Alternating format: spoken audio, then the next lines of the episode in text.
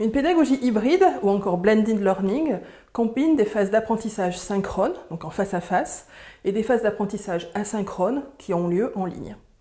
Une approche pédagogique possible du blended learning repose sur la classe inversée, qui fait elle référence à la façon dont le contenu synchrone et asynchrone va être structuré. Par exemple, dans un enseignement magistral, l'enseignant explique la théorie lors d'une séance de face à face, et ensuite les étudiants travaillent de façon indépendante sur des exercices ou des problèmes. La classe inversée, c'est comme son nom l'indique, l'inverse. Les étudiants s'approprient d'abord les supports pédagogiques, donc cela peut prendre la forme de textes, de vidéos, dans ce cas pas plus de 3 minutes, ou encore des webinaires avec des praticiens, des quiz, cartes conceptuelles, questions, exercices, ou même commencer une étude de cas. L'objectif de cette phase asynchrone est de comprendre les différents concepts, notions ou modèles avant d'appliquer et donc d'enraciner ces nouvelles connaissances en classe avec l'enseignant.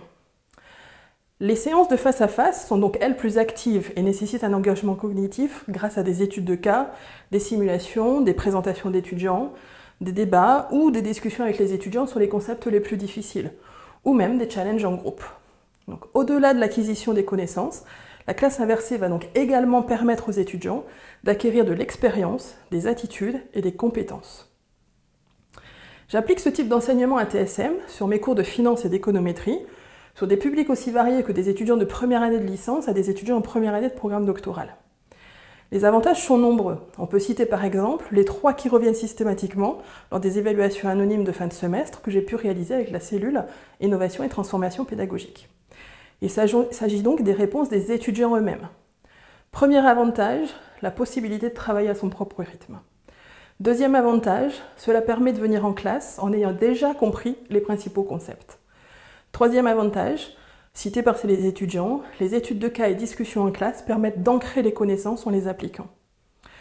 Je voudrais attirer votre attention sur les trois éléments qui me paraissent centraux pour cette classe inversée.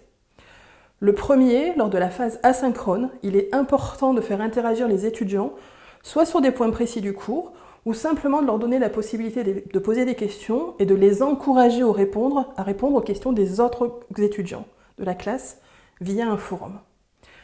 Deuxième élément, il est crucial d'offrir de la diversité dans les activités pédagogiques, pour éviter la monotonie évidemment, mais aussi pour répondre aux besoins de chaque apprenant et à leurs différents processus d'apprentissage.